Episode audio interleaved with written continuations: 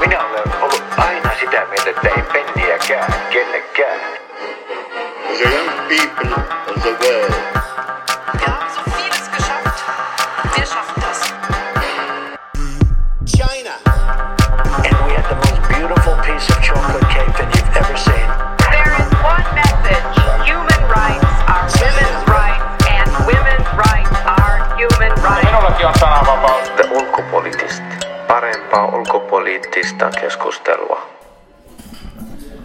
Tervetuloa te ulkopoliittisesti Nihka ensimmäisen podcastin pariin. Me ollaan tällä viikolla julkaisussamme vietetty uhkakuvaviikkoa. Me ollaan käyty erilaisia Suomea kohtaavia uhkia läpi ja, ja sitä, miten niihin tulisi varautua. Tänään meillä on podcastissa vieraana Aalto-yliopiston kyberturvallisuusprofessori Jarno Limnel ja mukana on myös Suomi-toimituksen toimittaja Henri Vanhanen. Tervetuloa. Kiitoksia. Mä olen toimituspäällikkö Matti Pesu. Jarno, mennään tota, ihan vuosikymmen melkein taaksepäin 2000-luvulle. Sä oot väitellyt Suomen uhkakuvapolitiikasta. Väitöskirjassa sä oot käynyt läpi erityisesti turvallisuuspoliittisia selontekoja ja siihen liittyviä se uhkakamppailuja ja uhkakäsityksiä. Ja yksi ehkä tämmöinen iso asia, mikä siinä nousee, on se, että uhkakuvat on poliittisia. Miksi näin?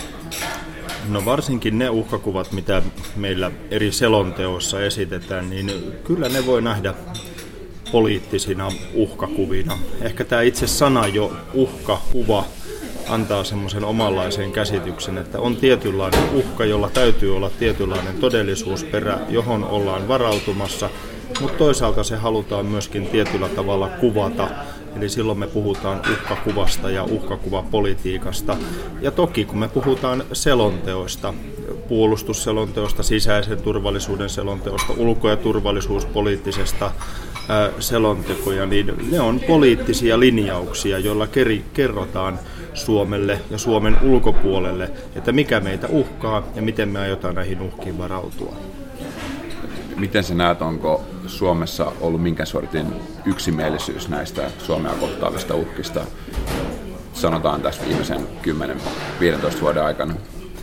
No varsinkin kun puhutaan kansallista turvallisuutta uhkaavista tekijöistä, ennen kaikkea nyt puhun puolustus- ja ulko- ja turvallisuuspoliittisesta selonteosta, niin kyllä siinä minun mielestäni varsin vahva konsensushakuisuus Suomessa on.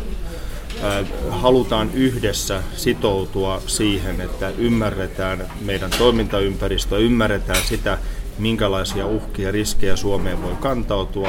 Ja sitten toisaalta suomalaisen kokonaisturvallisuuden mallin hengessä niin mietitään vahvasti sitä, että miten näihin uhkiin sitten yhdessä varaudutaan. Nyt jos tullaan sieltä 2000-luvun lopulta tänne 2010-luvun puoliväliin ja, ja pikkuhiljaa loppupuolelle, niin, niin mikä uhka ympäristössä on eniten muuttunut? Onko ollut jotain dramaattista muutosta? Mitä sanot Jarno? No, jos lukee nyt ihan pelkästään selontekoja ja katsoo näitä nyt viimeisen vuoden aikana ilmestynyttä kolmea turvallisuus, turvallisuuteen liittyvää selontekoa ja vertaa niitä selontekoihin vuosikymmenen takaa, niin kyllä siinä on muutos nähtävissä. Ennen kaikkea, jos oikein tiivistää, niin sanoisin, että ennalta arvaamattomuus on asia, joka kaikissa selonteoissa tänä päivänä korostuu. Ja toisaalta tämä turvallisuusympäristön hyvin nopeat muutokset, sen kompleksisuus ja kyllä nämä kyberasiat kaikkinensa yhteiskunnan digitalisoituessa yhä enemmän, niin kyllä nämä digitaalisen maailman asiat, hybridisodankäynti saa tämän päivän selonteossa aivan uusen, uudenlaisen painoarvon. Henri, sä seuraat paljon Suomen turvallisuuspolitiikkaa. Miltä sun silmiin nämä nykyinen uhka, uhkakuvatilanne vaikuttaa?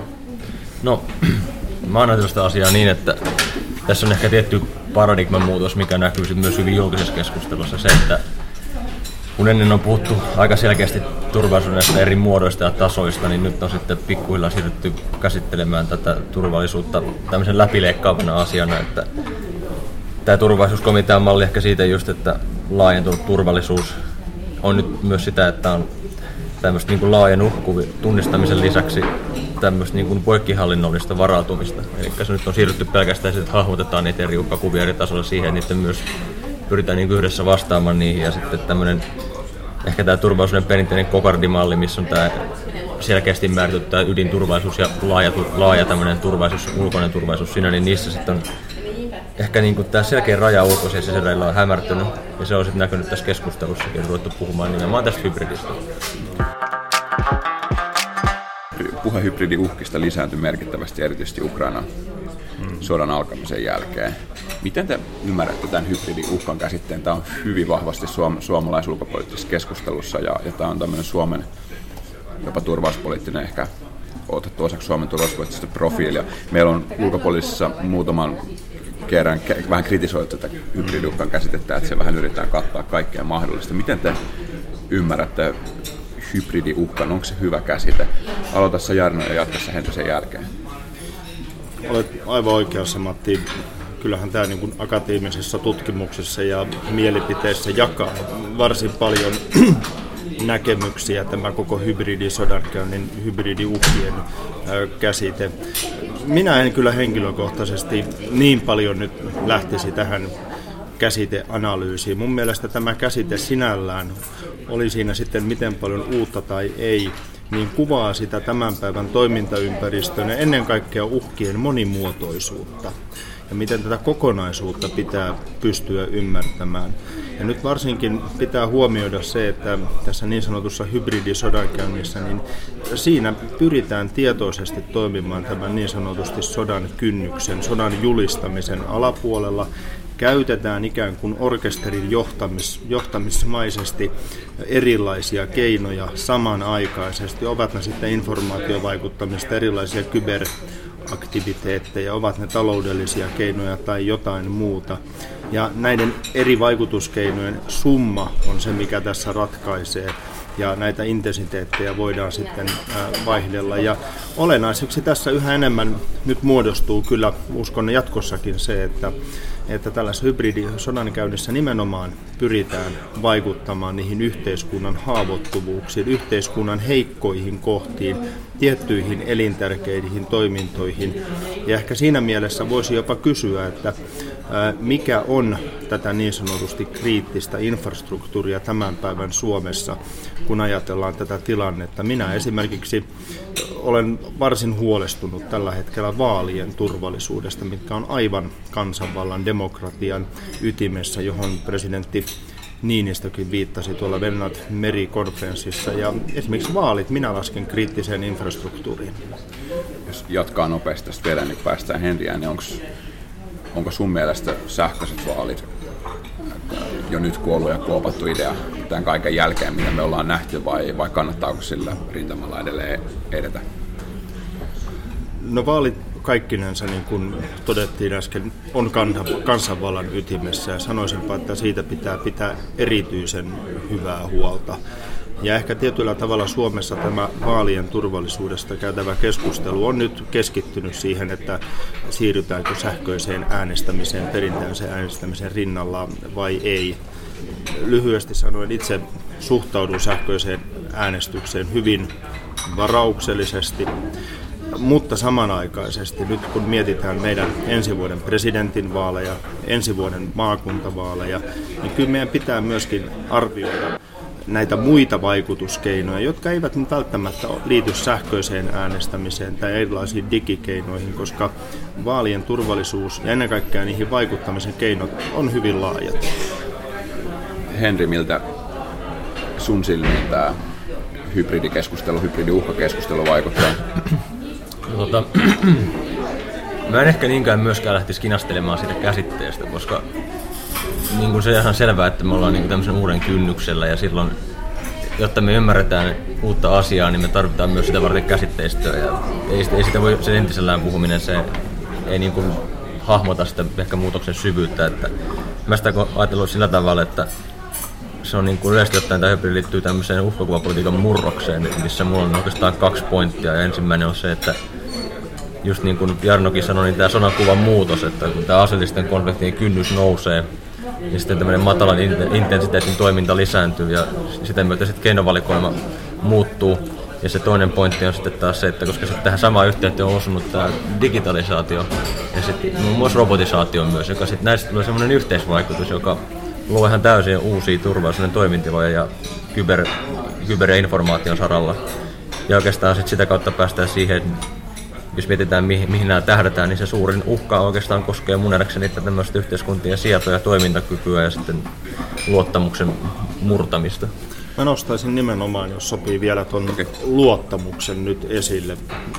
Mulla on työn alla kirja, johon on kerätty laajasti suomalaisten nuorten näkemyksiä Suomen turvallisuudesta ja sen tulevaisuudesta, mutta myös niistä asioista, mikä Suomessa ei saisi muuttua, kun nyt puhutaan, että kaikki muuttuu. Ja mielenkiintoista ja täytyy sanoa myöskin fiksua nuorisoa meillä on, kun on huomannut, että kaikkein tärkeimpänä asiana nuoret pitävät Suomen turvallisuudessa nyt ja tulevaisuudessa, niin nimenomaan luottamuksesta huolehtimisen.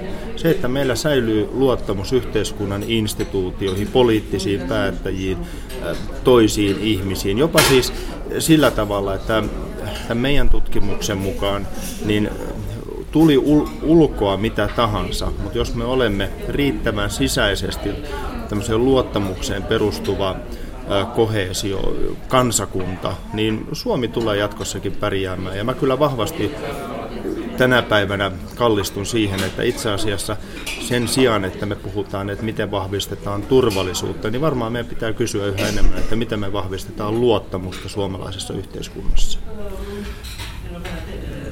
Eli voisi ehkä kääntää tämän asian näin, että, että luottamus, mikä, minkä rooli usein korostetaan, kun puhutaan suomalaisesta yhteiskunnasta, niin tekee, tekee suomalaisesta yhteiskunnasta resilientiä, kriisikestävää ja tilkitsee niitä aukkoja, mihin näillä eri vaikutuskeinoilla voidaan pyrkiä vaikuttamaan. The. Jos mennään hiukan konkreettisempaan puoleen tässä uhkien varautumisessa, niin niin Suomessa on jo tosi pitkä traditio siitä, että katsotaan maanpuolustusta ja turvallisuutta aika holistisesti laajalta näkökulmalta. Pitää mennä aina 60-luvulle ja sinne, että lähdettiin rakentamaan henkistä maanpuolustusta. Ja, ja, ja sitten ehkä tässä viime vuosikymmenten aikana on puhuttu kokonaismaanpuolustuksesta ja kokonaisturvallisuudesta. Ja vuonna 2012 Suomeen perustettiin turvallisuuskomitea jo e-, ennen oikeastaan kuin mistään hybridiuhkista oli ainakaan julkisessa keskustelussa puhe, eli Suomi on niin ollut aika hyvin varaantunut vai miten te näette, että onko, onko Suomi ollut varautunut näin tavallaan instituutioiden puitteissa ja yhteistyön puitteissa niin, niin näihin uhkiin? He, Jarno. No kaikkinensa voi sanoa, että kyllä on. Ja nyt varsinkin kun ajatellaan tätä hybridivaikuttamista, sitä laajaa rintamaa, mitä yhteiskuntaa pyritään vaikuttamaan. Tai toinen mun mielestä malliesimerkki kokonaisturvallisuuden tarpeesta on kyberturvallisuus, koska se edellyttää kaikkien osallistamista, jokaista viimeistä loppukäyttäjää myöten. Niin mä itse asiassa huomaan tällä hetkellä maailmalla, että yhä enemmän länsimaissa, länsimaissa niin mietitään tämmöistä whole of government, whole of society lähestymistapaa turvallisuuteen, miten saadaan yhteiskunnan eri toimijat, järjestöt, viranomaiset keskenään, yrityselämä toimimaan ikään kuin samaan suuntaan. Ja silloin kyllä täytyy sanoa, että yhä enemmän olen huomannut, että siellä katsotaan suoraan sanoen ihailtavasti suomalaisen kokonaisturvallisuuden mallin pelään. Mitä meidänkin on jatkuvasti kehitettävä, se, sekään ei ole täydellinen, mutta kyllä mä sanoin, että tässä mielessä Suomi on kyllä edelläkävijöitä. Onko Henri sun mielestä Suomi edelläkävijä? No on se kyllä, että jos mä oon oikein ymmärtänyt, niin alkuun tämä koko hanke turvallisuuskomiteasta sai vähän erilaisen vastaanoton. Ja siinä mielessä nyt kun mietitään, miten maailmasta on muuttunut muutaman vuoden aikana aika nopeastikin tästä, mistä Jarno puhui paljon, tämmöinen niin kuin ennalta arvaamaton tota, niin kuin toimitila. Ja sitten siihen nähden turvallisuuskomiteahan on kaukaa viisas ollut, että, että se on ollut semmoinen tota, keino, niin oikeastaan niin kuin säkin sanoit, itse pohjautuu tähän niin pitkään traditioon, että halutaan on haluttu pienenä kansakuntana turvata huoltovarmuus. Ja siihen se oikeastaan keskeisellä tavalla liittyykin. Näettekö tässä mallissa jotain kehitettävää? Onko, se, onko, onko jotain tavallaan turvallisuuden puolta, johon ei ole ehkä ihan vielä täysin herätty? Ja miten, miten teidän mielestä tämä, tämä poikkihallinnollinen yhteistyö siinä niissä puitteissa sitten toimii? Jarno on ainakin nähnyt asiaa läheltä vai? Entä Henri? No, tota, ehkä se on nyt niin kuin uutena ilmiönä tämä vaaliturvallisuus. Mä nostaisin sen, mistä toki nyt on puhuttikin tässä, mutta aikaisemmin on ehkä ei ole niin ajateltu, että se on semmoinen asia, että siihen pyritään ihan välineillä vaikuttamaan, eli jo, jo kyber, kyberkeinoin. Aikaisemmin on ehkä semmoinen mielipidevaikuttaminen ollut, mutta nyt on menty ihan suoraan tämmöiseen niin kuin, jossain tapauksessa jopa painostamiseen ja ihan tämmöiseen niin kuin suoraan disinformaatiokampanjan levittämiseen. Kyllä se on monella tapaa meille vielä uusi pelitila, että me ehkä ei olla vielä päästy siitä, niin kuin, siitä että miten me vastataan siihen tai miten me estetään semmoisten ongelmien syntyminen. Nyt ehkä me tällä hetkellä seurataan vähän perässä, me nyt havaitaan niitä ongelmia ja sitten pyritään miettimään, miten me korjataan, mutta että se, että miten se ongelma estetään lähtökohtaisesti, niin siinä on ehkä vielä semmoinen pieni aukko.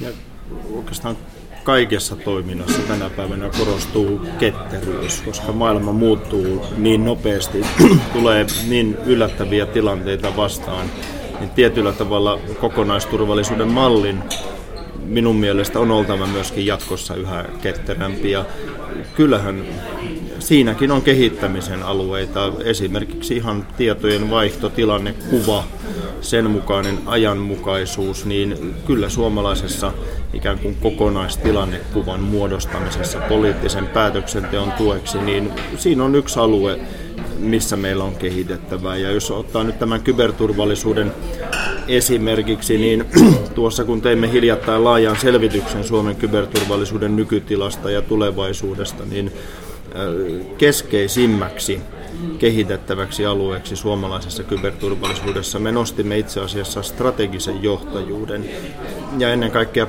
kehityskohteena strategisen johtamisen puutteen tällä hetkellä.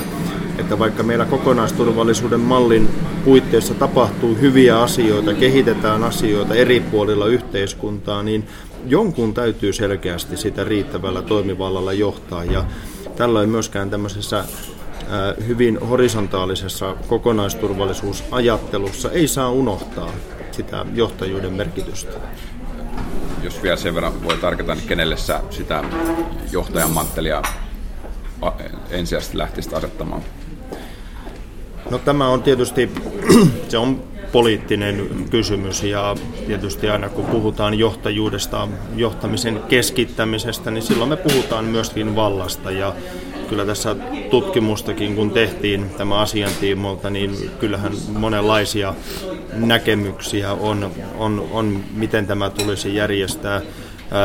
Kyllä oma ajatus on mennyt yhä enemmän että siihen suuntaan, että Suomessa kyberturvallisuuden johtaminen pitäisi olla siellä, missä meidän yhteiskuntaakin johdetaan, eli valtioneuvoston kansliassa, pääministerin esikunnassa ja tietyssä määrin ainakin tämmöisiä poikkeustilanteita varten, niin olen kyllä keskitetymmän johtamismallin kannalla. Henri. Joo, mä tuosta on hyvin vaikea olla eri mieltä, että mun heräsi tuosta vielä mieleen se, puhuttiin strategisesta johtamisesta, niin myös tämä tämmöisessä häiriökriisi- ja poikkeusolossa tämä kriisiviestintä ja viestinnän johtaminen, se on kanssa aivan keskeisessä roolissa, että sillä yhteiskunnan turvallisuusstrategiassa turvallisuuskomitean 2009 painotettiin nimenomaan juuri tätä, tätä puolta, että mm. se on niin yhdestä kärkiasioista, että silloin kun tämmöisiä asioita tapahtuu, niin meillä on selkeä koordinaatio siitä, kuka johtaa sitä viestintää, ettei synny semmoisia viestinnän katkoksia, mitä sitten synnyttää yhä enemmän hämmennystä, ettei väärä tieto pääse kulkemaan mm. silloin semmoinen kriittisenä hetkinä. Että se on semmoinen asia, minkä mä haluaisin vielä nostaa esille tässä. Toi on tärkeä asia. Mun mielestä tuohon pitää niin kuin puuttua yhä enemmänkin jatkossa. Turvallisuus on jatkossa yhä vahvemmin, se on viestinnällinen asia, ihan suoraan sanoen. Ja me voidaan ajatella se yksinkertaistaan niin, että meillä on tämä niin sanotusti todellisuus, niin kuin asiat oikeasti on. Ja sitten on ihmisten mielikuvat, tunteet siitä todellisuudesta. Ja nyt varmasti jopa olennaisemmaksi kysymykseksi tulevaisuudessa tulee se, että mikä on meidän suomalaisten näkemys, mielikuva, tunne, että miten maailma lepää. Ja tähän tietysti meidän mielikuviin, mielikuvaturvallisuuteen pyritään erilaisin, erityisesti tämän digitaalisen maailman vaikutuskanavia käyttäen vaikuttamaan yhä enemmän. Ja mä uskon, että tämä viestinnän rooli ylipäätänsä turvallisuudessa, henkisessä kriisinsietokyvyssä tai yhteiskunnallisessa sietokyvyssä, niin korostuu jatkossa yhä enemmän. Tässä on ollut jo useamman kerran viitattu kyberiä, kun meillä on nyt pöydän ääressä kyberturvallisuuden professori, niin, niin se on aihealue, josta, josta on hyvä puhua. Tuossa äitienpäivän viikonloppuna tuli tietoon ja, ja, tapahtui tämä laaja tai levistämään laaja haitta-ohjelma ja kalasteluohjelma Wanna, Wanna Crikes kutsuttu. Oliko tämä Jarno jotenkin poikkeuksellisen laaja, laaja operaatio? Laajahan se on. Nyt kun tätä nauhoitetaan, niin tiedossa on noin parisataa tuhatta konetta on saastunut 150 maassa. Eli kyllähän tämä levisi nopeasti ja sai aikaan hyvin ikäviä asioita. Mutta toisaalta pitää myöskin muistaa se, että nyt vähän yksinkertaistaen sanoen, että kyse on ollut haavoittuvuudesta, johon on ollut päivitykset saatavissa noin parin kuukauden ajan. Ja nyt jos näitä päivityksiä ei ole koneisiin tehty, niin nyt on sitten ikäviä asioita tapahtunut. Mun mielestä kaksi asiaa nostan tiivistetysti esille tässä. Ensinnäkin mun mielestä tämä kuvaa sitä, että miten jo nyt digitaalisesti haavoittuvia yhteiskunnat on tämmöisen yksinkertaisen kiristyshaittaohjelman vaikutukset on näin laajoja sairaalaympäristössä, erilaisissa tehdasympäristöissä ja muita, niin kuvaa tätä meidän riippuvuuden astetta jo digitaalisesta ympäristöstä. Ja toinen on kyllä se, että me eletään tietyllä tavalla tämän digitaalisen turvallisuuskulttuurin aamun koittoa vasta. Ja kyllä edelleen tiedän, että asiantuntijat tätä ovat jo vuosia väsymiseen astikin toistaneet, niin perusasiat kuntoon, niin sillä me otetaan jo iso digiturvallisuusloikka eteenpäin. Se oli tavallaan lohdullinen viesti, että, tämmöisillä perusasioilla ja arkisilla asioilla näihin aika isolta vaikuttaviin uhkiin pystyy varautumaan. Sen verran nyt pitää vielä kysyä, sä työssäsi varmaan mietit aika paljon askeleita eteenpäin, miten tämä kehittyy. Onko nyt jotain semmoisia kyberiin liittyviä uhkeja, jotka vähän ehkä huolestuttaa tai, tai laittaa valvomaan öisin? Mikä, mikä oli semmoinen pahin mahdollinen skenaario, skenaario miten, mitä esimerkiksi Suomi voi kohdata, ja sitten toisaalta kysyä saman syssyyn, että, että miten siihen nyt, nyt jo voisi alkaa varautua? No, se iso trendi tietysti on, että meidän riippuvuus tästä dig- digitaalisesta ympäristöstä lisääntyy ja riippuvuuden kääntöpuolena on aina haavoittuvuus. Ja ehkä tässä lähivuosina me tullaan yhä enemmän puhumaan datamanipulaatiosta. Eli siitä, että välttämättä se isoin haaste ei olekaan enää se, että joku tunkeutuu järjestelmiin, varastaa sieltä tiedot, deletoi tiedot, vaan muuttaa sen tiedon sisältöä, jolloin käytännössä menee luottamus sen tiedon oikeellisuuteen. Ja nyt jos ajatellaan, mitkä kaikki meidän yhteiskunnan tiedot jo nyt meidän henkilötiedoista lähtien on tuolla tietojärjestelmissä digitaalisessa muodossa, niin datamanipulaatio lienee semmoinen asia, minkä kanssa me tullaan, tullaan näkemään vakavempia tapauksia tässä lähivuosina. Ja kyllä mä uskon, että tämmöiset massiivisemmat tietovuodot, tietomurrot, jopa tämmöiset kohdistetut vakavat hyökkäykset kriittiseen infrastruktuuriin, niin tulee olemaan niitä ikävimpiä uhkakuvia. Ja toisaalta tänä päivänä valtioille, ennen kaikkea nyt sanoisin valtioille, tämä digitaalinen ympäristö, se on yhä strategisempi ympäristö myöskin poliittisten päämäärien ajamiseen. Ja mä uskon vielä, vielä yhden asian nostaa esille, että yksi asia, mikä jo ihan lähivuosina yhä enemmän tulee pohdituttavaksi, että missä määrin tämä niin sanotusti informaatiovaikuttaminen ja kyberturvallisuus kannattaa erottaa toisistaan. Eli missä määrin tämä niin sanotusti psykologinen kyberturvallisuuden puoli otetaan ihan kiinteäksi osaksi tätä muuten kyberturvallisuutta. Mennään tähän lopuksi sitten vielä kyberturvallisuuden kansainväliseen puoleen. Sanoit että kyber on, on tota strateginen väline ja valtiot käyttää sitä myös semmoisiin, ehkä semmoisiin tarkoituksiin, mitkä ei, ei välttämättä kestä päivävaloa. Mutta miten te näette Jarno ja Henri, että onko, onko tämä semmoinen ala kuitenkin, missä voidaan saavuttaa kansainvälistä yhteistyötä, me kuitenkin ollaan monta jo vuosikymmeniä puhuttu siitä, miten turvallisuus on jakamatonta ja, ja yksin ei pärjää. Onko tämä esimerkiksi kyberturvallisuuteen liittyvän kansainvälisen hallinnan ja regulaation ala joku semmoinen, missä Suomi pystyy vaikuttamaan ja, ja olemaan ehkä tota, jotenkin pientä painoarvoa isompi toimija vai, vai mitä te näette? Aloitassa Henri. No, mä ajattelen asiaa niin, että viime kädessähän turvallisuus on kuitenkin arvopohjasta myös sinne, missä on aika moni muukin toiminta. Ja tässä mielessä Suomi kyllä toimii niiden, niiden kumppaneiden kanssa yhteistyössä, minkä kanssa me jaetaan samat arvot.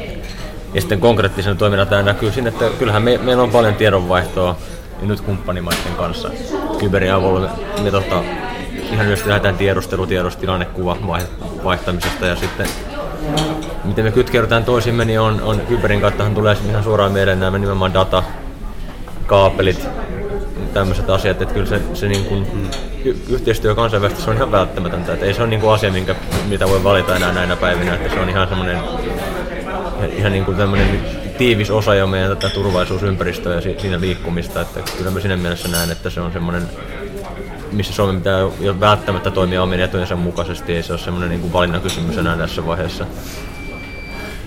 Jarno, näet sä, että, että tässä voidaan löytää jotain, jotain pelisääntöjä kansainvälisesti ja voiko Suomi siihen vaikuttaa?